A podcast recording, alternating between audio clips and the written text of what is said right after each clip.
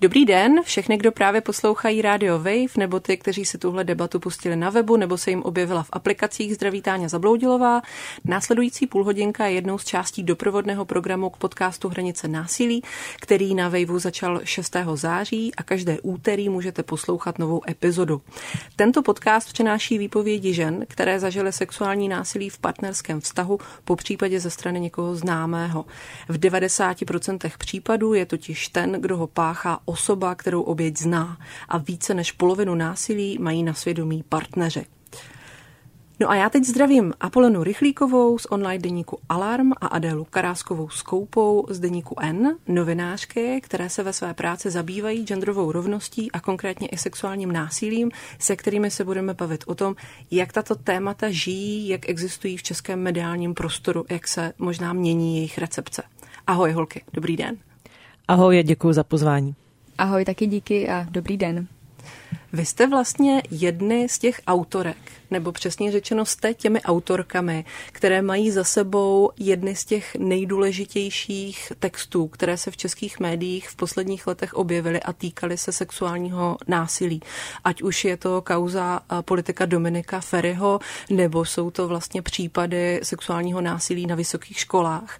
Dominiku Ferrymu se věnovala Apolena spolu s Jakubem Zelenkou, tehdy taky ještě pro deník N a ty si, Adélo, s kolegyní Dominikou Píhovou popisovala vlastně ten případ eh, Petra Christova z Univerzity Karlovy anebo Pavla Duvka z Masarykovy univerzity.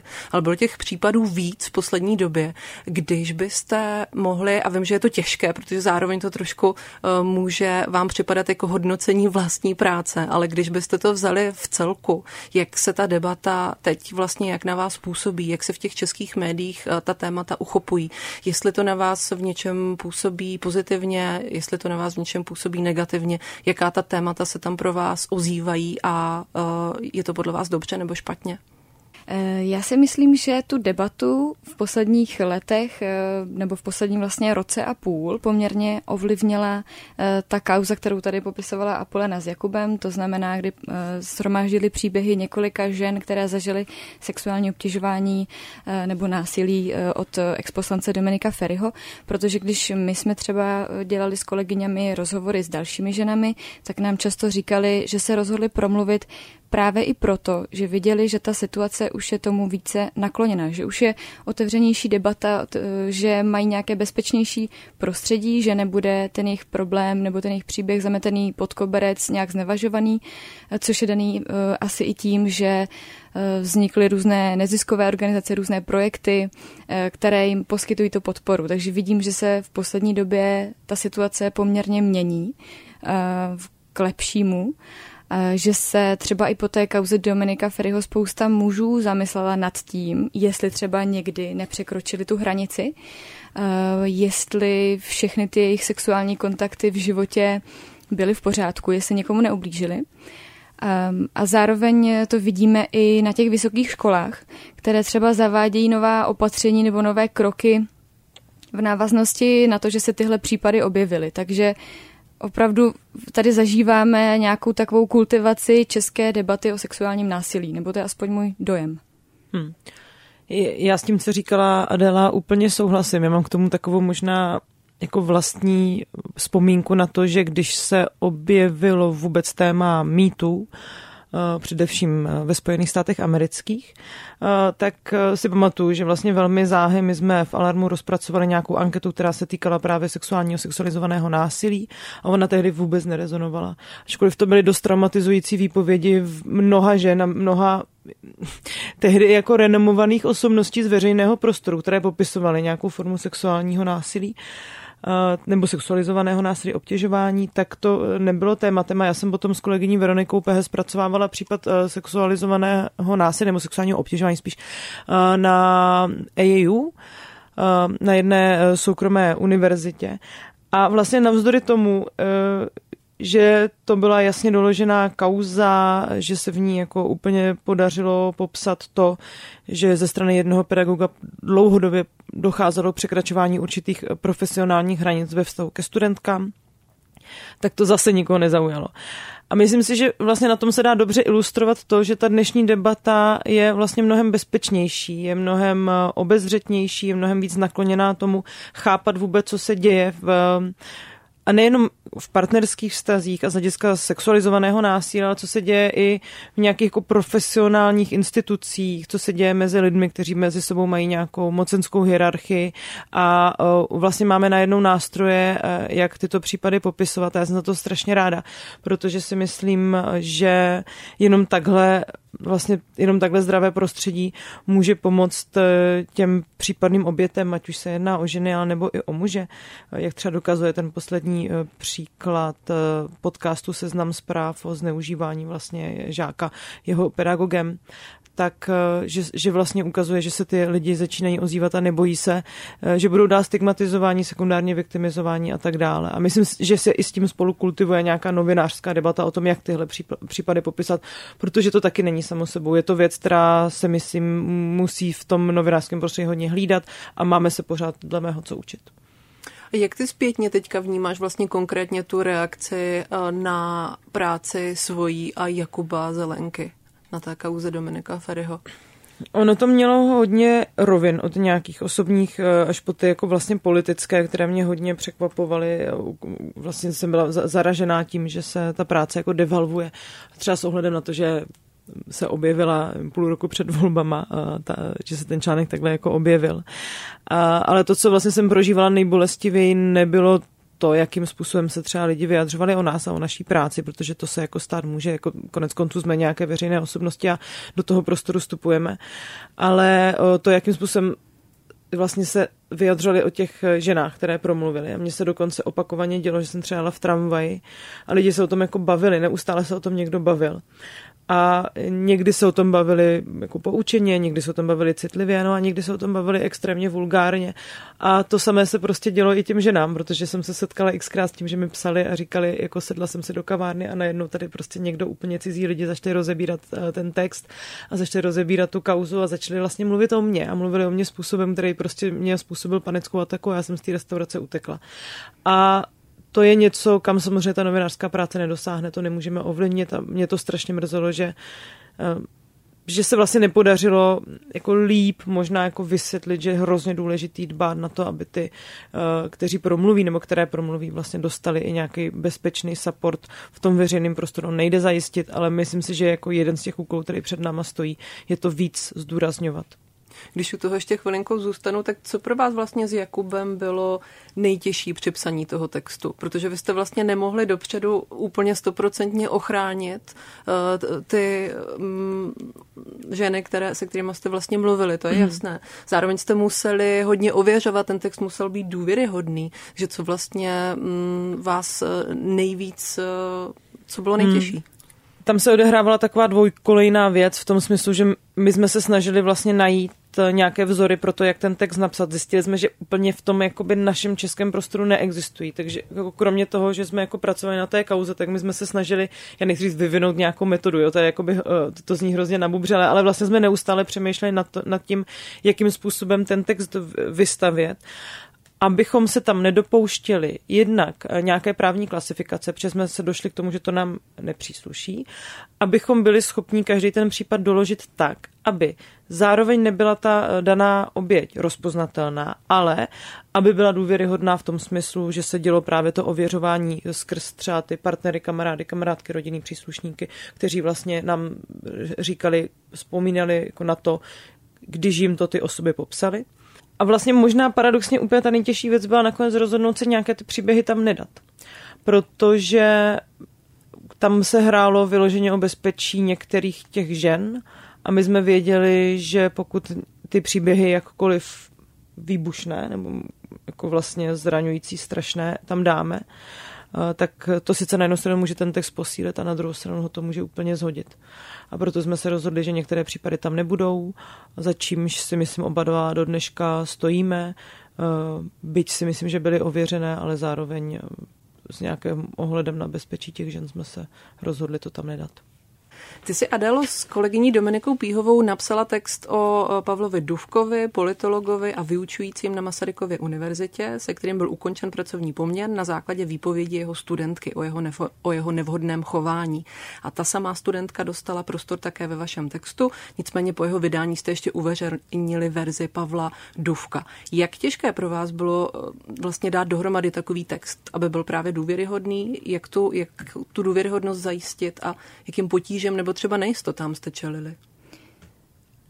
Tak my jsme měli tu situaci, když to řeknu zjednodušeně, trochu zlehčenou, usnadněnou tím, že jsme přišli k příběhu, který už byl do nějaké míry uzavřený, protože eh, v únoru přišel studentům a vyučujícím fakulty sociálních studií Masarykovy univerzity e-mail od děkana, kde jim oznamoval, eh, že se stala hrozná věc, že jeden vyučující končí a že studentka byla vystavena naprosto nepřijatelnému sexuálnímu chování z jeho strany.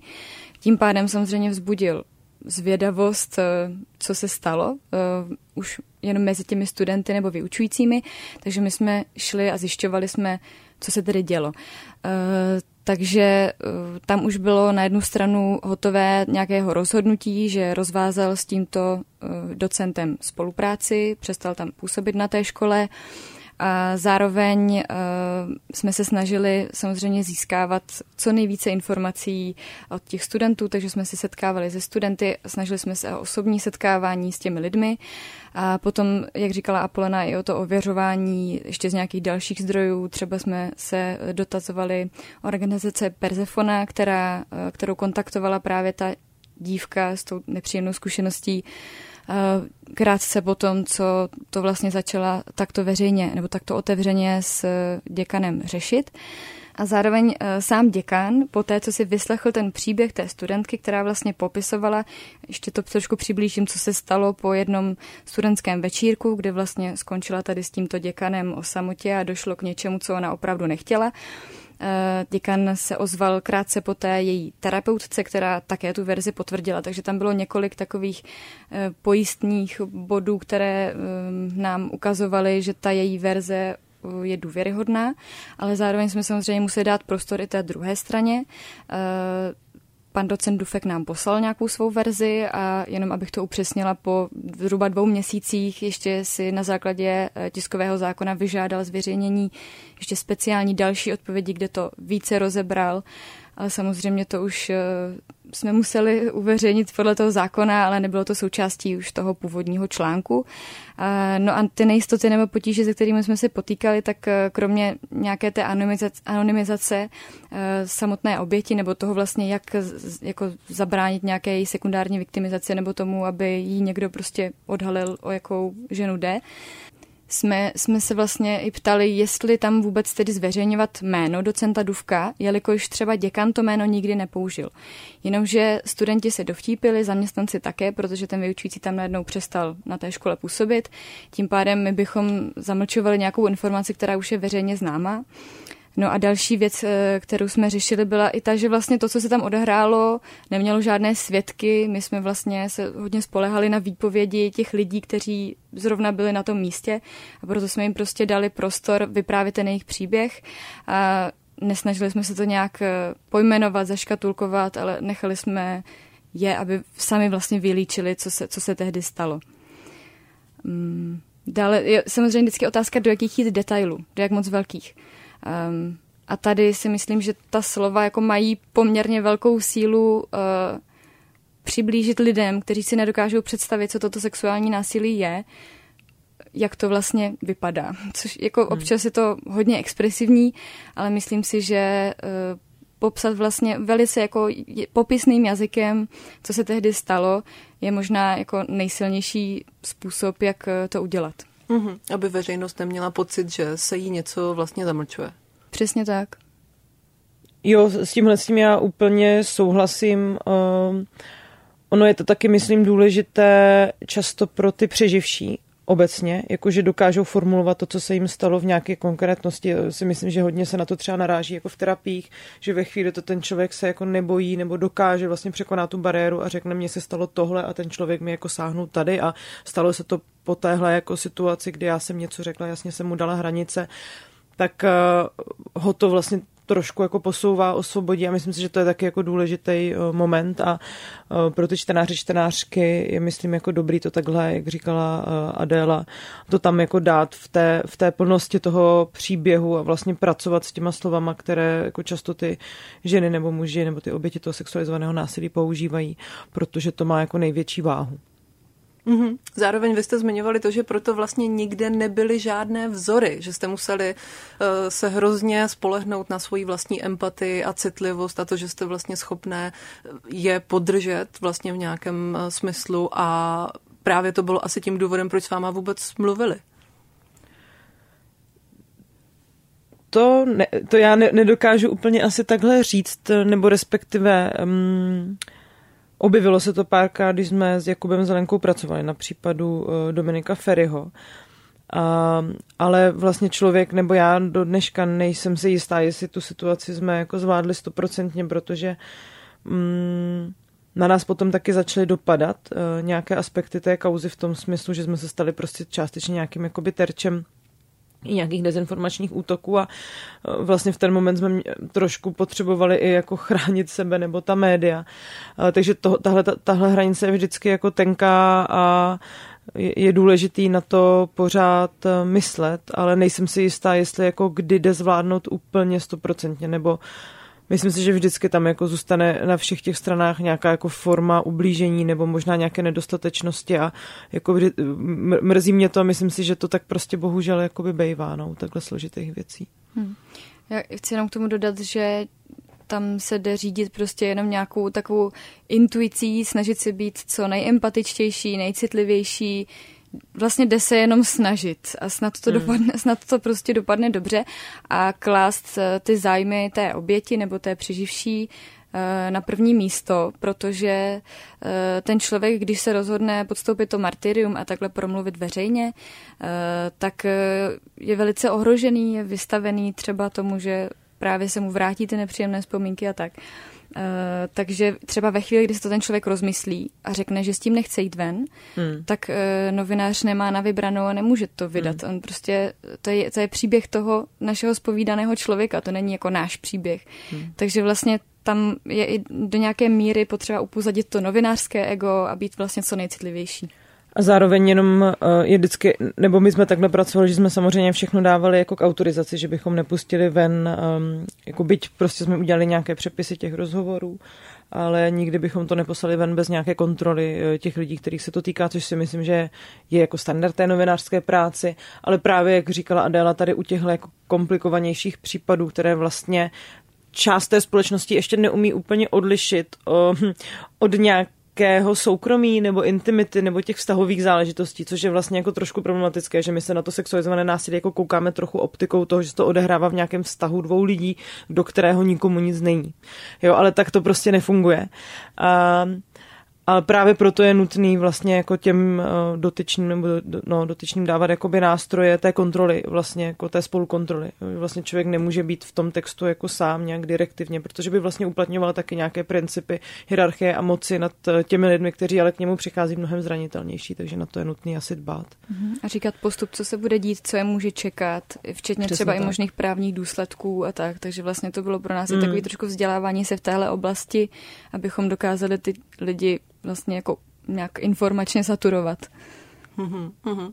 Pokud se teď posunu směrem k tomu publiku, tak eh, v podcastu Hranice násilí socioložky Lucie Jarkovská a Blanka Neklová eh, mluví o tom, že v Česku mnoha lidem chybí uvědomění o tom, že genderová nerovnost souvisí s mírou mm-hmm. sexuálního násilí, že si to vlastně neuvědomují a že si neuvědomují vážnost té situace. Neuvědomují si, kolik žen zná obtěžování, eh, stalking, šikanu, kyberšikanu a nakonec i kolik jich třeba zažilo znásilnění. A potom zmiňují i rozpor v tom, že lidé eh, si podle výzkumu, alespoň podle dat CVVM, lidé uvádějí, že jsou pro, aby ženy a muži měli například na svoje koníčky stejně času. Jenomže víme, že ženy tráví tolik času neplacenou prací a péčí, že zpravidla na ty koníčky a na nějakou svoji osobní realizaci tolik času nemají. A to se vlastně běžně taky neuvědomujeme. Jak to, že nám chybí tahle ta mm, propojení? Čím to podle vás je? A jak se možná dají některá ta propojení dobře budovat? Mm-hmm. Já myslím, že to trochu souvisí i s tím, co už jsem tady nakousla předtím. To znamená, že my vlastně jako to postavení žen a mužů nevnímáme jako společenský, ale jako individuální problém, což je taková, takový neduch a navzdory tomu, že na to existují data, existují na to výzkumy, existují gender studies a tak dále, tak je asi dobrý říct, že mm, tahle témata jsou permanentně pod nějakým politickým tlakem, ostřelováním. A na to je dobré taky myslet, protože to, jako jak si ženy a muži stojí ve společnosti, se neodehrává jako jenom na základě jejich schopností a na základě i nějaké jako společenské atmosféry, která je přímo souvislá jako s politickou mocí. A tohle propojení nejsme schopni dělat i u řady dalších jiných oblastí.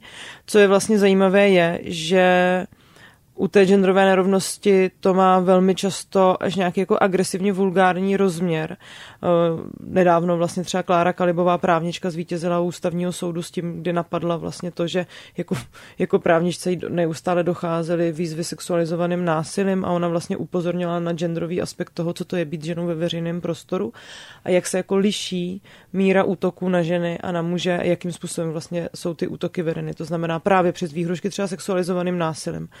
A to je vlastně velmi zásadní rozpor. Myslím, že většina mužů nezažije to, že by jim někdo začal jako, na, jako najednou psát a jako počkej, já tě znásilním, ty si to ještě užiješ, prostě počkám na tebe před barákem a budeš ještě jako kvičet. To prostě muži si neumí vůbec představit.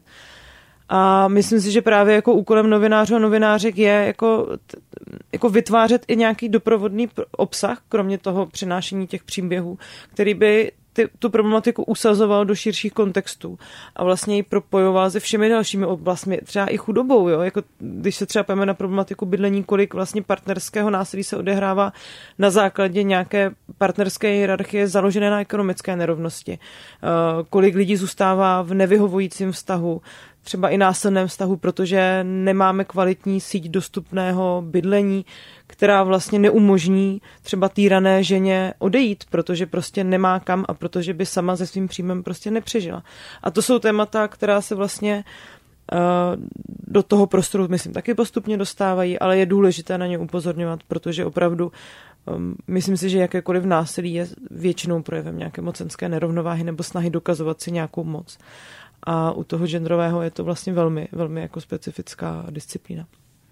Já jenom doplním, že vlastně jedna věc je něco deklarovat, to, že chceme třeba víc žen v politice, ale druhá věc je potom to, že v té praxi narážíme prostě na ty skleněné stropy nebo na ty neviditelné bariéry, o kterých třeba ani ti muži neví nebo netuší, eh, jak to přesně je, protože eh, to spojení prostě nevidí, protože jsou zaměření na něco jiného. Takže v první řadě je prostě důležitý o tom mluvit, ale mám pocit, že se o těch věcech už v poslední letech mluví fakt hodně, že, že vznikají různé komise, eh, kulaté stoly, strategie, pracovní skupiny, ale vlastně nevnímám, že by zatím jako nastal nějaký větší posun, že třeba v politice máme zastoupení žen vždy zhruba kolem 30%, což mně přijde taky vlastně jako jeden jedna z příčin těch eh, stávajících problémů, nebo toho, že ty problémy nevidíme, protože ta politika je prostě mužská eh, a ženy prostě nejsou menšina, ženy je 52% v populaci, takže vlastně to úplně neodpovídá tomu jejich politickému zastoupení, nebo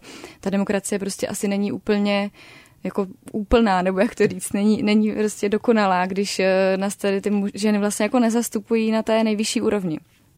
Může být problém i to, že mm, že si ženy vlastně málo stěžují, eh, což je rozhodně tím, že je velmi těžké si vůbec stěžovat. Jako měli bychom jim vytvářet nějakou eh, kulturu, ve které se nebudou bát ozvat, protože třeba nějakých výrazných upozornění nebo třeba žalob od veřejně viditelných men je dost málo. Mně napadá hmm. jenom eh, případ Olgy Richterové, která vyhrála soudce ženou, která ji šikanovala na internetu. Hmm. Mě u toho možná to je vlastně zajímavé, že připomínáš ten případ Olgy Richterové. Já si totiž pamatuju, že ona v jednom z videí z toho soudu se rozplakala, když popisovala eh, to, co se jí dělo. A část jako těch reakcí se nesla v duchu, jako jak to může být vůbec politička, když nedokáže udržet emoce na úzdě. A já si myslím, že dokud vlastně budeme vytvářet prostředí, kde budeme po obětech nějaké šikany nebo nějaké formy násilí chtít, aby se jako emocionálně odpojovali od svých traumat, tak se tolik jako neposuneme, protože mně přijde naopak projev dost velký uh, lidský síly, že se někdo dokáže rozbrečet třeba před kamerou, naposledy jsme to viděli u Sany Marin, ale uh, je to obecně vydáváno za nějakou slabost. Stejně tak je jako vydáváno za nějaké stěžování si nebo kverulenství, jako pouhé upozorňování na nastavení hranic třeba v pracovně právním uh, prostředí nebo v prostředí pracovních podmínek, kam samozřejmě ty genderové nerovnosti taky vstupují a taky tam vstupuje eh, prostě nějaké podhodnocování žen, komentování jejich vzhledu a tak dále. A dokud se, a teďka vlastně budu možná působit trochu tvrdě, ale dokud si jako ta mužská část populace jako neuvědomí, že to, že když někdo řekne, mně se tohle nelíbí a není mi to příjemné, není osobní útok nebo výtka vedená jako osobním způsobem, ale pouhá jako profesionální debata, tak eh, se toho taky jakoby moc nestane. A já v tomhle tom vnímám trošku větší teďka odpovědnost na těch mužích, jo, kteří by si měli uvědomovat, že je třeba naslouchat třeba svým kolegyním a e, neříkat jim za každou cenu, že jim to sluší, když je jim to nepříjemné. Prostě jako naučit se úplně bazálnímu respektu. A ve chvíli, kdy se tohle stane, tak e, já budu hrozně ráda, ale bohužel si myslím, že opravdu teďka velký díl té odpovědnosti leží i na těch chlapech. Že si myslím, že kdyby se ty ženy neozývaly, tak by se spousta věcí nezměnila. Univerzity by třeba nezačaly dělat nějaké kroky v směrem k větší bezpečnosti nebo k lepšímu prostředí na těch školách. protože všude nám vlastně říkali, když jsme se ptali přímo na těch fakultách, na univerzitách, že ty kroky, co zavádí, tak vlastně byly už dlouho v plánu, ale ty kauzy to urychlily. Takže díky tomu, že někdo řekl, co se mu stalo, tak mohl vlastně způsobit takhle velkou věc. Ale zároveň jenom je tam ještě takový aspekt, eh, že některé ženy, které třeba se neodváží ozvat, tak teď můžou mít pocit, že jsou jako nedostatečné nebo méně cené nebo málo odvážné, ale jenom chci říct, že eh, je to vlastně čistě na nich, že eh, to není nějaká jako slabost nebo není povinnost se ozývat, protože třeba na to prostě přijde čas někdy jindy. Hmm. Uh, ale jako možná se teď právě vytváří takové prostředí, že lidi mají pocit, že by se měli ozývat, což je vlastně na jednu stranu dobře, ale jak říkám, na druhou stranu to vytváří vlastně tenhle trošičku tlak možná. Já možná jenom ještě doplním Adélu v tom, že si myslím, že já jsem samozřejmě ráda, že se ženy ozývají, že se ozývají oběti sexualizovaného násilí a na druhou stranu si myslím, že pořád na ně klademe strašně velké nároky a že vlastně mnohem příjemnější by bylo, aby k takovým věcem prostě jednoduše jako docházelo čím dál tím míň a proaktivní opatření, jak vytvářet nějaké bezpečnější prostory a jak vlastně kultivovat jakákoliv prostředí, ty máme a ty je známe. A je mi trochu líto, že kolikrát eh, to fakt musí být na bedrech eh, těch obětí, aby ještě jako oni dali do pohybu nějaký kolos, jako je třeba univerzita. Přitom univerzita rozhodně zná ty nástroje, protože to je společenství velmi vzdělaných lidí a, a, a, a ti pravděpodobně nebudou mít problém najít si eh, to, jak by se mohlo třeba prostředí univerzitního vzdělávání stát jako bezpečnějším z hlediska sexuálního obtěžování. Pak si samozřejmě musíme klást otázku, jak jsou na tom ty deprivilegované skupiny, jak se vlastně dostat k problémům, které se týkají třeba eh, nějakého sexuálního násilí, obtěžování v, v nějakých jako nízkopříjmových provozech, v prostředí, kde ty lidi jako obecně nejsou vůbec centrem nějaké novinářské pozornosti a natož ještě v takovéhle problematice. A to už jsou samozřejmě další věci, které jako stojí i před námi, před novináři a novinářkami, ale je taky nutné jako dbát na to, že my teďka vlastně sledujeme takovou kaskádu příběhů, které se odehrávají v jakoby poměrně privilegovaném prostředí, což je v pořádku. Takhle to podobně bylo u ale nutný si uvědomit, že ty problémy se dotýkají celé společnosti a na to třeba upozorňuje i tvůj podcast, který to vlastně zasazuje až přímo jako do těch domácností a ukazuje, že ne, ten to, to se nebavíme o těch velkých celcích, ale o tom jakoby nejmenším vlastně možném celku, kterým je ten partnerský vztah. A vy máte obě vhled do toho univerzitního prostředí. Ty si, Adélo, mluvila uh, s lidmi na právnické fakultě, vlastně s kolegyní Dominikou Píhovou jste pracovali na textu o tom, jak se změnilo ovzduší. Uh, už se něco konkrétního zmiňovala, když bychom to ještě vzali přímo, uh, když bychom to vztáhli přímo k té právnické fakultě, uh, na co jste přišli? Tak tam se ještě mimo jiné změnil děkan, eh, byl zvolený nový, což vlastně vůbec nesouvisí nějak s tou kauzou, je to normální eh, koloběh, jak to na univerzitách chodí. A eh, my jsme se sešli s panem děkanem Radinem Boháčem, který vlastně nám říká, že ve spoustě věcí už navazuje na toho svého předchůdce. To znamená, že ve chvíli, kdy on nastoupil, tak v únoru už se spustila platforma, kam můžou studenti, ale i zaměstnanci nebo vyučující nahlašovat třeba i anonymně nějaké své podněty, stížnosti, ať už se to týká sexuálního násilí nebo obtěžování nebo uh, třeba jenom studijních záležitostí nebo čehokoliv, co by prostě chtěli probrat s vedením fakulty.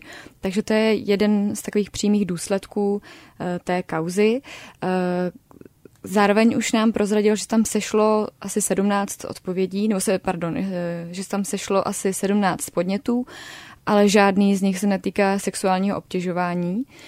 Zajímavé je, že většina z nich je mm, anonymní a týkají se třeba studijních záležitostí, že se jim třeba nelíbilo, jak se nějaký vyučující choval u zkoušky a tak dále.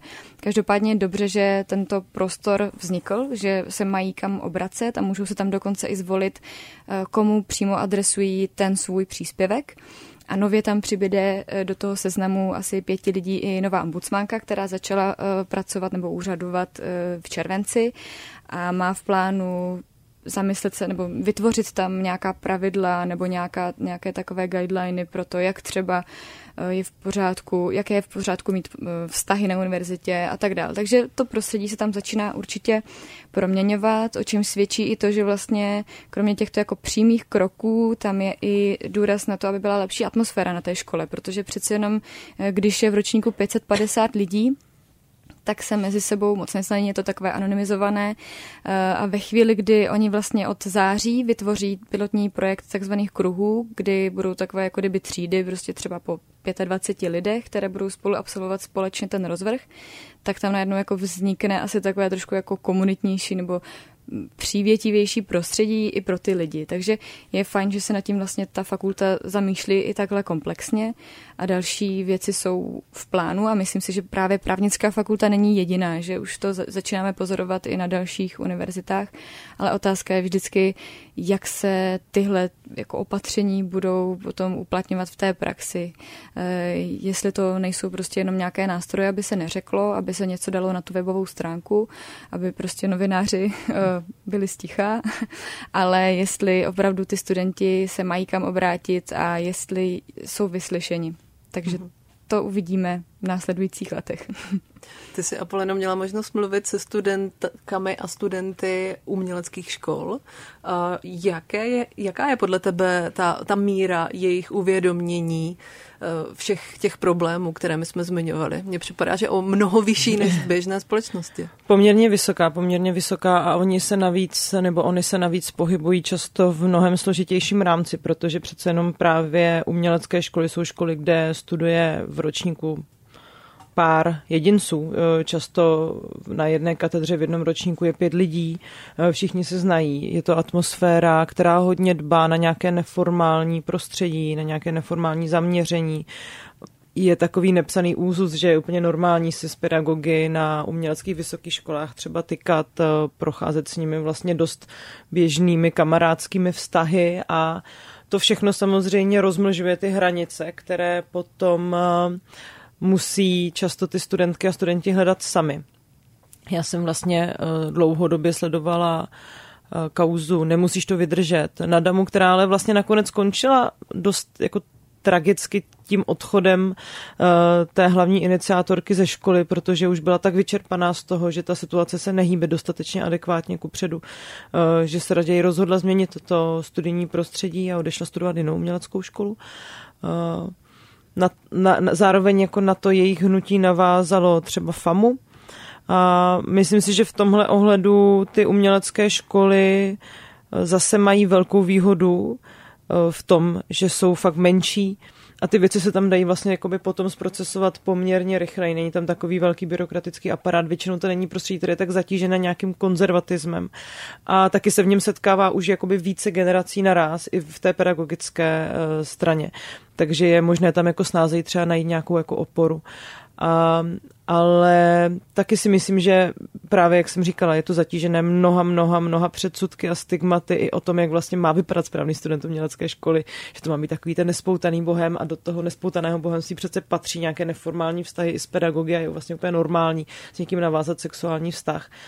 A tam ale je to samozřejmě odpovědnost těch pedagogů, kteří jako mají znát své hranice a mají se chovat profesionálně. A neříkám, že najít si vlastně partnera, partnerku mezi jako vysokoškolskou student, mezi vysokoškolským studentstvem je um, a priorně špatně, ale vytvářet takovéhle toxické vztahy jako neustále znamená ovlivňovat i tu, kromě té oběti samotné, i jako celé to společenství, na které to vlastně jako sekundárně vždycky dopadá v těch malých skupinách těch uměleckých škol, protože uh, se třeba ti lidi cítí ne tolik vnímaní nebo že se někomu nadržuje a vlastně to vnáší mnoho, mnoho víc jako problémů do, do vztahu mezi těmi studenty a studentkami. A tam si myslím, že opravdu je důležité jako vzdělávat hlavně ty pedagogy v tom, jako aby věděli, co je jejich odpovědnost a jak se mají na pracovišti chovat. Mm-hmm.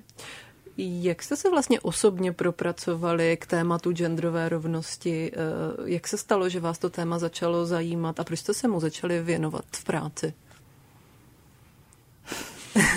jo, no tak já jsem dřív psala hodně o univerzitách, nebo obecně se prostě věnu tomu, co se děje na univerzitách, různým kauzám a e, začalo to právě rozhovory třeba s vědci, postupně jsem se začala propracovávat k tomu, že na těch univerzitách je i řada problémů, no a právě v těch posledních letech se začaly vynořovat hodně tyto problémy. To, že vlastně se začínají studenti, studentky ozývat e, s tím, že zažili nějakou formu třeba sexuálního obtěžování.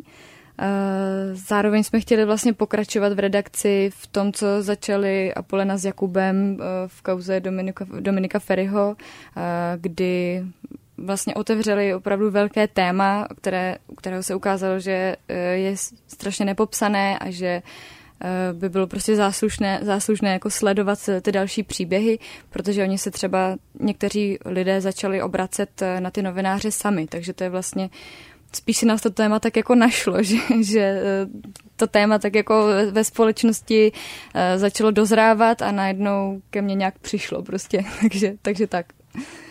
Hmm. Já myslím, že mám to psaní o těch ženských tématech nebo o genderové nerovnosti uh, vlastně spojené úplně s počátky toho, když jsem se dostala do nějakého novinářského prostředí, původně asi úplně jako nějaká jako komentátorka externí.